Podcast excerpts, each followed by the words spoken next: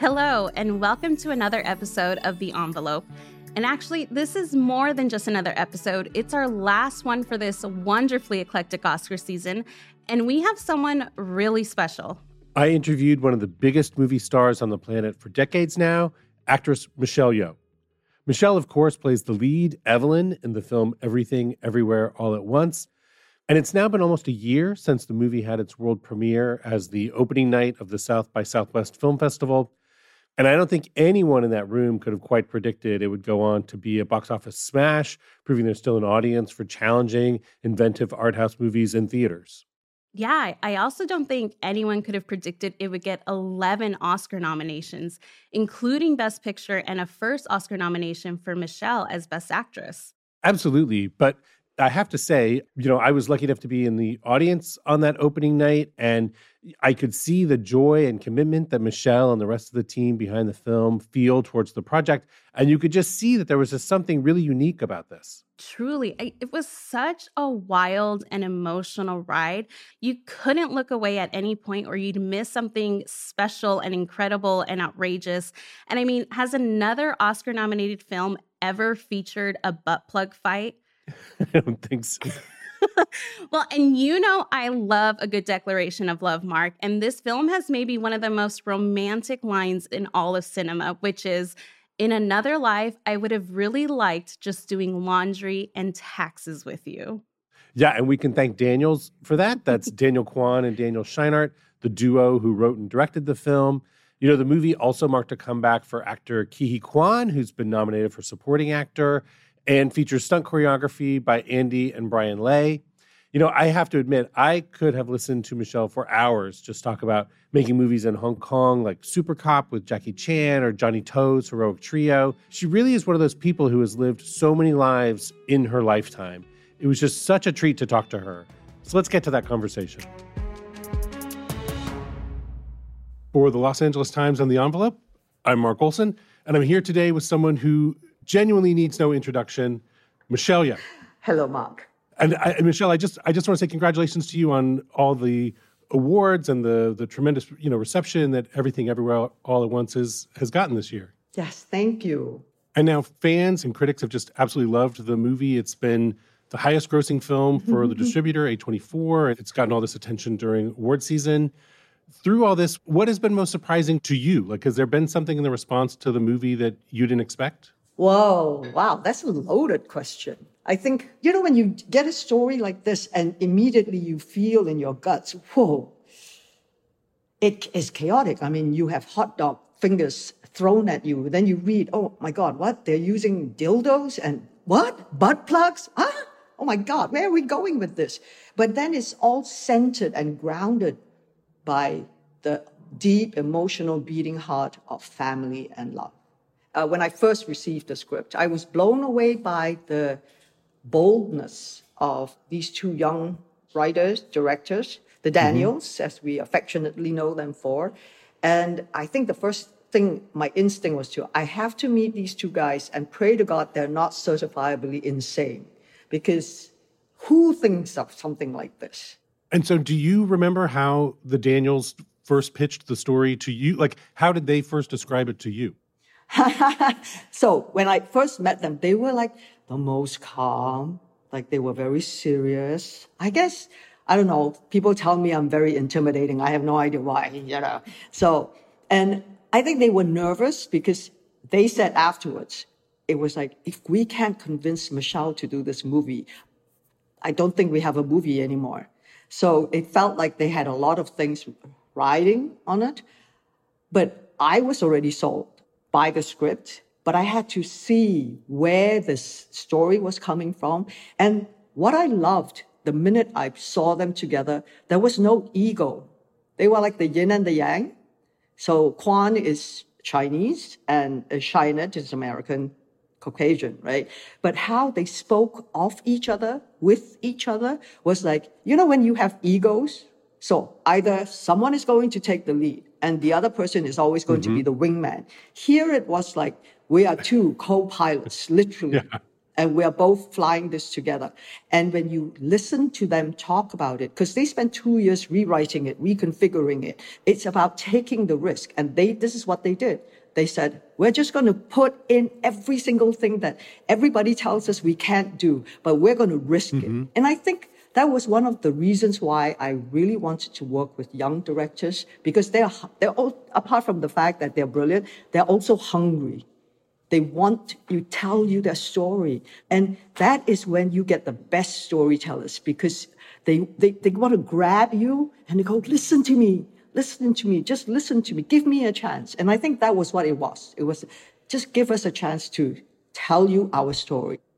And now, as I understand it, they initially wrote the script sort of focused on a male, you know, on the father character. Yes. They offered this part to Jackie Chan. He yes. turned it down. Yeah, he went to they went to China to see Jackie and presented the story to him and and all that. Yes. What does that change mean? Like for you, what does it do to the story to switch the focus from the father to the mother? I think the whole dynamic changes right away. I think it's a it's a comfort thing to write it for a man because you know it's an action movie. Then you always think, oh yeah, yeah, yeah, that's what the man should do. He should save the universe. So Jackie would be the one that goes and saves the world. And so they came back and go like, nah, okay, I think Michelle should save the world. So they were smart. and, uh, and it does completely change the dynamics because that mother-daughter relationship is a tough relationship that often doesn't really get uh, explored in that way. So here is a completely different dynamics. And also in this story, it's about her trying to come to terms with her own culture and her own past, with her father, who always disapproved. So there was so many struggles that's going on. And I think we relate so much to so many of those. And I'm curious what this role means to you within the context of your career. That the you know you've talked about how recently you've been offered more supporting parts, that you don't get offered very many lead roles anymore. And so, what did it mean to you when you know the Daniels sort of flipped things around and they they asked you to to carry the movie? The first thing is you feel like finally, thank you. You guys see me. You guys really see and you're giving me the opportunity to show that I'm capable of doing all this. As an actor, you need the opportunity, you need the role that will help you showcase what you're capable to do. You know, as you get older, the roles get smaller. It seems like the numbers go up and you, these things go narrow. And then mm-hmm. you start getting relegated to the side more and more. So when everything everywhere came all at once, it was like a little, it was very emotional because this means that you are the one who's leading this whole process, who's telling the story. It's about this ordinary woman who becomes a superhero. It's about you being able to be funny, dramatic, mm-hmm. martial arts, like a, almost like a horror film. It was like all five genres made into one. You know, as you get older, people start saying, Oh, yeah, you should retire. You should do this. You should, no, guys, do not tell me what to do. I should be in control of what I am capable of, right? Has anyone actually suggested to you that you should retire? That seems crazy to me. Mm. They don't say it in so many. Why would they dare say that in so many words, right? But if, when you don't get the roles and you're just sitting there, but then like I look at Reese and I look at these older, smart, like Nicole and all, they set up their own production houses, right? Because they are not going to wait at the sidelines because they saw that coming as well. You have to be smart about it. And if you don't make it happen and you wait, then you could be waiting for a very long time. So no one has actually said, oh, well, you know, you're getting to be that age. Mm-hmm. Because I look at Dame Judi Dench and I, yes, woman, you know, but I look at Helen Mirren and I go like, yeah. I look at Meryl Streep and it goes, yes. There are, there are beautiful stories that still needs to be told for us older women. And we should not back down and say, well, okay, I'll just like accept it and to, but then those roles are not so many. So we have to find ways to tell these storytellers. Don't look at us as being older women. Just look at us as great actors and actors who can help you tell your story. And then you've long been an advocate for Asian representation in Hollywood, as you were saying. And I've heard you speak sometimes about how there's a tension between what you see as representation and tokenism. And I'm curious to know how you sort that out for yourself. Like, how do you decide how you feel about the representation in a given project? Say, like everything, everywhere, all at once. I think, first of all, it comes from the script. You will see it there.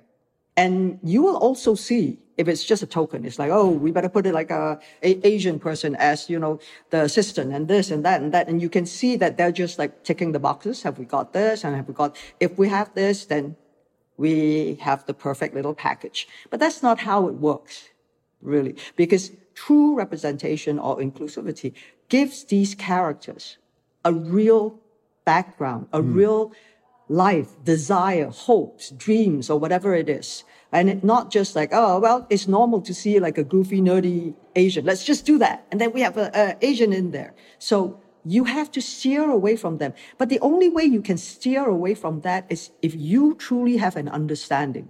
You truly embrace the different cultures, the different faces. I want to have one day where when you read on the paper, it's not written, uh, a Chinese walks in the room and, you know, a Hispanic waiter mm-hmm. comes. Why are you describing it like that? It's not necessary, right? A waiter is a waiter. And then you find the best or depending on what it is. So I would like to see that where they don't differentiate, then we get equal opportunities to be able to play. Have you ever been made to feel like you were sort of a token or like you were there to tick off a box?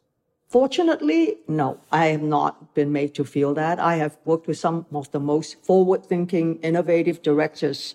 And I remember at that time, they would send me the script and say, well, actually, it's written for a man, but, you know, look at it with different eyes. And for me, that's how it should be. The characters, if they're full, it can be reversed. You know, subtleties, of course, nuances would have to change. But, you know, the core of the message, love is love. Mm-hmm. Whether you're a man or a woman, it's still love, right? Compassion is still the same thing, right? These kind of emotions are not only for a certain group of people. It is universal. Mm. And I'm curious how, with that approach, you navigated your early career, especially doing action films. When I first started out, I was I walked into a man's world because I started my career in Hong Kong. So for me, because action was just like one kind of movement and it was choreographed. Everything was planned. And I've had training as a dancer, as a ballerina, mm-hmm. and I'm a sports person. So I understood and was fascinated by that. But then it was very much the boys club. So it's very easy to say, I want to join your club, but you have to prove your worth. Because these boys didn't get in that club by saying, I want to mm-hmm. be there they proved their worth time and time again with like Jackie and Sammo and, you know, Jet Li and, you know, the list goes on and on and on. So they stood there and said, okay, you want to join? Okay, let's see what you can do. And then, I mean, at some point you go like, be careful what you wish for because, you know, it's a tough, tough world. but luckily I was, I'm a tough, tough kid as well. I wonder, do you ever look back on any of the stunts from your earlier films, like like the, the motorcycle jump in Supercop, and wonder like what was I thinking? How did I do that? Like when people show you those clips now, what do you think of some of those stunts you did earlier in your career? It's so funny you should say that because it's true. When you look back, because when Supercop, the, it's the movie that I did with Jackie, and we did some of the craziest mm-hmm. stunts ever. And we had to redub it in English uh, because it was coming to America. So when you're you're dubbing in and you're going like, oh my god, what the? And it all comes back to you and think. But at that point of my life and career, I was pretty much fearless because I was so focused on I am going to show the world I can do this, and I was fit. I was working with my stunt people. I knew what I was doing. I felt I had control in my hands. But sometimes it's not about you being in control. If you look at the car chase and things like that, I was literally strapped to the side of the car. And at one point, I heard the driver just like explode into all the most foul words possible. And he was swerving where he was not supposed to be swerving. And because the car was coming in the wrong way, and that could have been a tragedy. And you can't go anywhere. I, if you watch that whole sequence, I'm just like, pong, pong, pong, sideways on, on the truck. And that was my comeback movie because mm. I retired from the scene for four years. And so it was like, I have to demonstrate to the audience who has been so patient, waiting for me, that I'm on my top game. Mm. Today is like, no, no, no, no, no, no. There's special effects. Woo! CGI. Woo! Oh, yes, you can do that. And I don't have to right. do it anymore. because it's one of the things that's so remarkable about the role in everything everywhere all at once is it does call on all these things that you have in your background, your dance background, your martial arts background. What was it like just preparing physically for this role? I mean, was it different from when you'd get ready to do a more sort of like straight action or martial arts movie? No, it's the same. Oh, and when you know your ABCs, you are going to be able to string your words and things like that if you keep practicing and if you keep using uh, your skills, right? I practice every day. My flexibility is there, my stamina is there. So it's like when you wake up, the first thing you do is you brush your teeth, mm. you wash your face. So uh, as I'm brushing my teeth, I'm doing my squats, you know, and then I will do my kicks and things like that. And I've worked it into a routine where it's like multitasking, I guess. So the physical side is not something that we have to consciously go, okay, because remember, we come from Hong Kong, incredible action, martial arts movies where at that time we had no rehearsal time. So you learn it on the spot and you do it.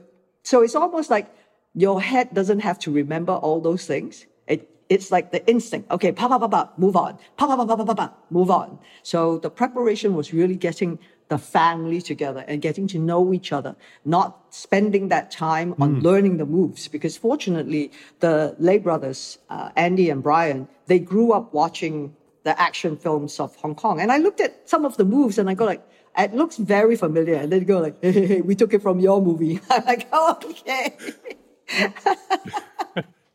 and did you end up with a, a favorite fight scene or action scene from Everything Everywhere? Is there one that really stands out to you? What I love about, you know, when you do a fight scene, it's also about the drama. Because, you know, you have only two hands and two feet. The punches and the kicks, it's all there. It's just a, different combination each time. But if you don't have the drama of what you're fighting, then it's like, it's just another fight sequence, you know, it's just another car chase. It's like blah, blah, blah, blah. The most funny, I think, and emotional fight sequence was the one with Jamie Lee Curtis when you know she she finally gets her head through the wall. And Jamie, bless her, she did everything. I mean, she came like ah, you know, down the wire by herself. And I was like, Jamie, good for you. Because that is what you want. You want to see that kind of, I want to be engaged. I want to be part of this. And Jamie has not really done that kind of martial arts, but you can see she can move. She understands where it's going. Mm-hmm. But that scene was also a challenge for me because it was Evelyn Wong having gone to another universe, gone to learn all these kind of moves, now come back I remember that when I did it the first time and the Daniels came up and said, Oh, Michelle, could you not look so confident? Because we are always taught to look confident and know what, exactly what you're doing. And, but in this one, it's like Evelyn Wong discovering the fact that, oh my God, look, my hand is moving that way. So your face and your hands and, you know, it's like suddenly you really have to split. It's like you, your brain has to fracture.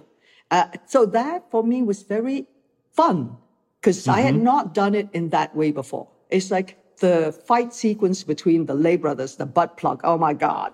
I completely cracked up. I just laid there on the ground and go, I can't believe I'm doing this. So the humor and the drama drives that scene rather than it just be a showcase of mm-hmm. the fight sequences. More with actress Michelle Yeoh after the break. If you're enjoying this interview and want to keep up with more episodes, follow The Envelope from the Los Angeles Times wherever you get your podcasts. And while you're there, you can leave us a rating and review. We'll be right back.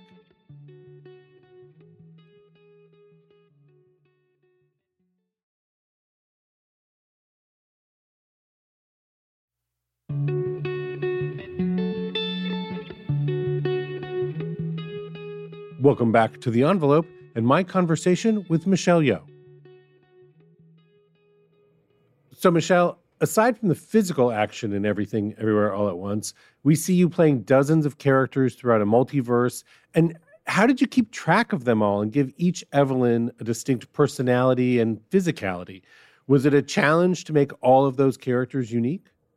It's homework.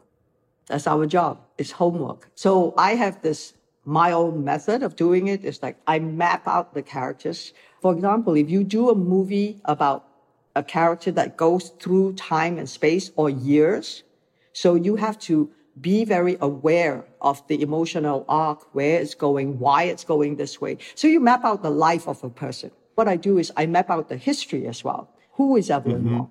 I need to know where she came from. And in this movie, it tells you she came from China. When she was brought in the world, she was already a disappointment because she was a girl. So why would she look like this? So we had uh, a wig made because I wanted her hair, because, you know, she has no time to go to the salon or to the spa or la la la la or do facials and things like that. This is a woman on a mission to try and make ends meet and, you know, get her business done right. Mm. She's like in her 50s. So her hair should be showing whites or whatever it is.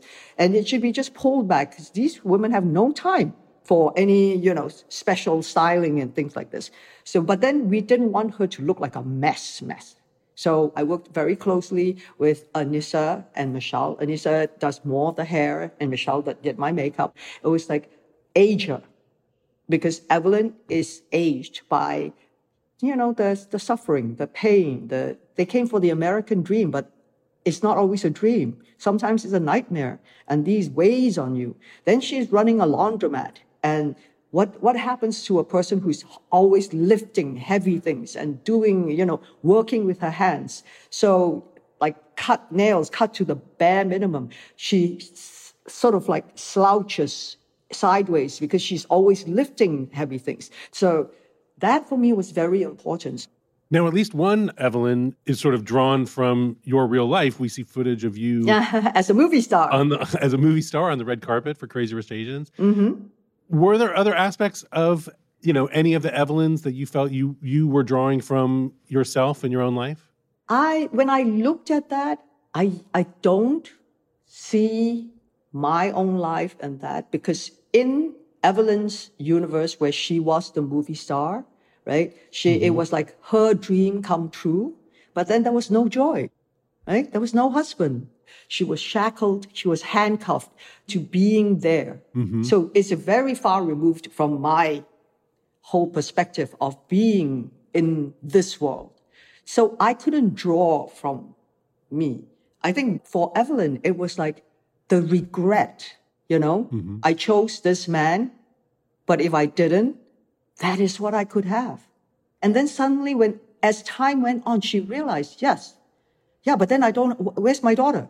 Where's Joy? Where is uh, Waymond? Mm. The Waymond that I, yes, this one is very suave, he's, he's better looking, but it means that Waymond can be that. But is that what mm. you want? Right? At whatever universe, at the end of the day, she realizes, I will always want to be with you. Mm. And you will always be enough for me. And I think that was the beauty about that Evelyn's movie world. It's so sad. Mm-hmm. It, it, was like, I, I felt so sad for Ke's character, Waymond, you know, that you think your life would have been better without me? It's like, what a blow when you say that to your partner, right? And I'm curious to know that there are times in the multiverse when between Evelyn and Waymond and Joy, the three of you are switching between Mandarin, Cantonese, English, and then kind of a combination of Chinese and English. Was that scripted? Was that something you all realized you kind of could just do because you had a multilingual cast? Like it's it's an unusual thing in the movie, and I'm wondering how it came about. It was very intentional on my part um, because that is the reality of an immigrant family, right? Because when you come here, the first thing is they had to learn English.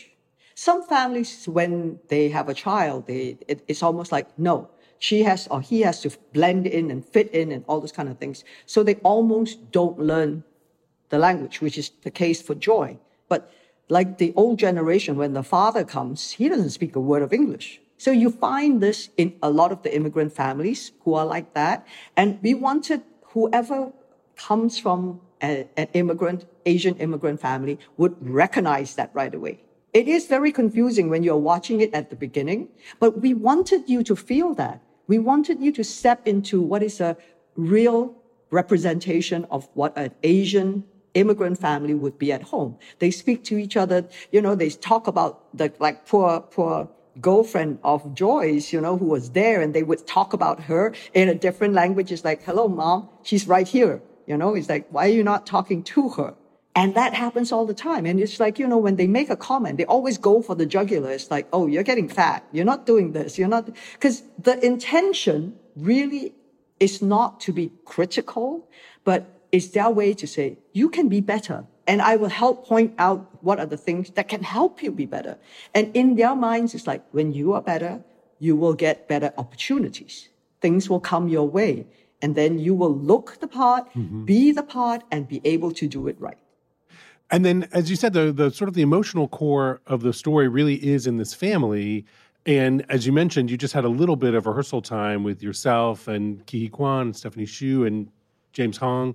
How did you come to create that family dynamic among, you know, the four of you? Because it really does feel like a real family in the movie. We were all cast well. And it's uh, an effort on everybody's part to be committed. But that's how it works. When you are not lazy, you don't take it for granted. It's not entitled to you. You know, this is your opportunity. And if you don't come in your A game, with the rest of us are going to shame you to hell. But we became a real family because we saw every single person that was involved in this whole process.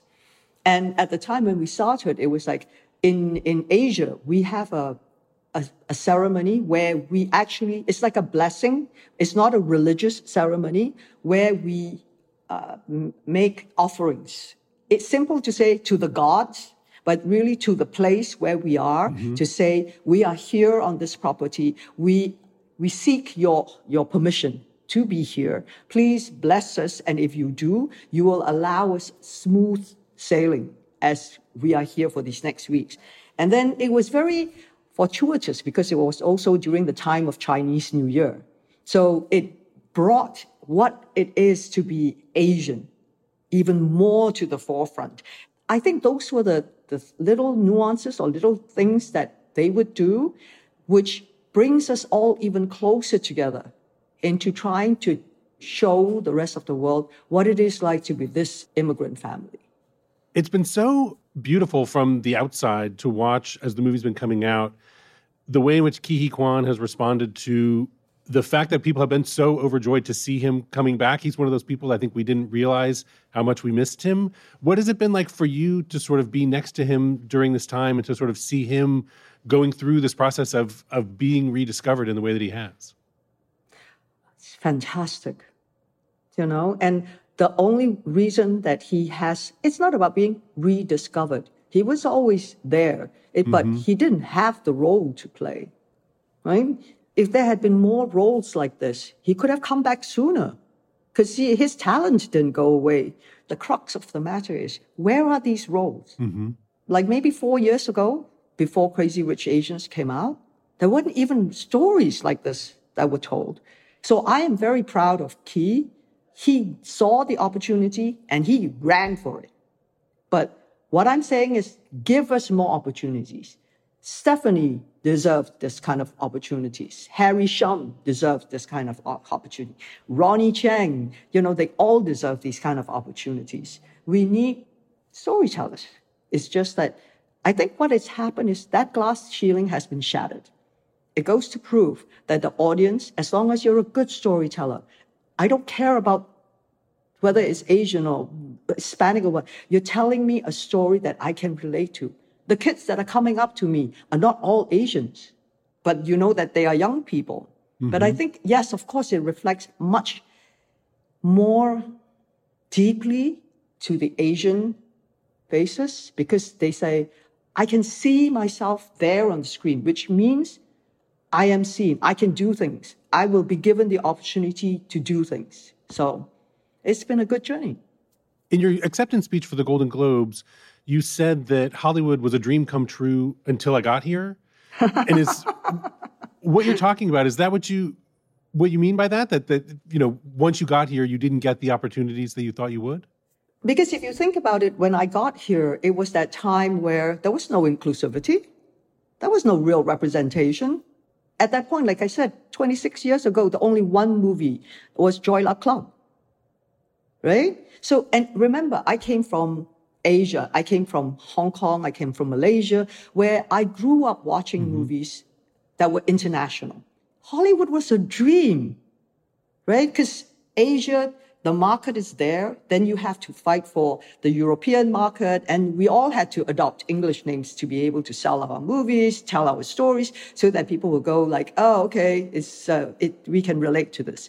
Then the John Woo, the Tsui Hark, you know, the, the Johnny To, they were mm-hmm. coming out to um, America, Ringo Lam, you know, because that is a dream for every single filmmaker because Hollywood, that's where, you know, real dreams are made. Because we were still like playing in a small pond. We were great in our place, but you want to, you want to be global. You want to be international. And the only way you can do it is get to Hollywood and make sure you do those kind of films. So I get there and I think the first thing that strikes you and you, you keep hearing this, oh yeah, you're a minority. Mm-hmm. And I'm mm-hmm. like, what does that even mean? Because I'm Malaysian. I grew up in a very multiracial society. So then coming here to America was like, oh my God, okay, now I'm a minority. How can Chinese people be a minority? With so many, the, the, the numbers, right? So there's more people looking like me than you guys. So it was a, a, a little, I don't know, maybe I could say culture shock. And then they don't know China, Korea, Japan, Malaysia. Mm-hmm. They're all different places. And then they were quite stunned when they go, Oh, you speak English. And it's like, guys, whoa, this is, but this was how it was in Hollywood at that time. This was the norm at that time. But I was very, very fortunate to meet with people, forward thinking directors who understood. Mm-hmm. And I think my biggest break came when Barbara Broccoli came looking for me to do Tomorrow Never Dies, to go for an audition with Pierce Brosnan. You know, the Bond legacy is always about being forward thinking. That was my first big introduction mm-hmm. to that world. Hmm. And now, just one last question, and I certainly don't want to jinx anything here. Ah. But if if you were to win the Oscar for Best Actress, you'd be the first Asian woman ever to do so. What would that mean to you? You know, that was the thing. It's like, it's almost like it's not about me. It's very strange because at the beginning I think like, don't, don't, don't jinx me. I don't know. I would, yes, please, please. I, who doesn't want it? Who doesn't want to be Mm-hmm. You know, like validated by your peers, validated by people that you love and respect and in, in awe with, and say, I just want a seat at the table. I would like to be able to join you all and sit at the table, right? And and the scary thing is like people come up to you and say, "You have to do it for us. You're going to do it for us." And you go like, "Oh, okay, all right. I'm going. I'm going to do my best." And I think the mm-hmm. resolve is, we did our best for the movie. And that's all you can do as an actor. And then you send it on its own journey and you hope the stars align. And I think it did in many ways, the stars align for everything everywhere all at once. So what does it mean to me? It means the whole world to me, right? Maybe we did not start the journey by saying that's where we want to get to, because you don't. And then things have to happen. I think it was such a people's movie it's so visceral how the connections have been made. So, uh, yes, I keep praying every night. Everything's across, just like, thank you. Thank you for seeing me. Thank you for having given me that opportunity to show you what I really can do. Well, Michelle, thank you so much for joining us today. It's really just been a pleasure Absolutely. talking to you. And, and best of luck with everything moving forward. Thank you. Thank you, Mark.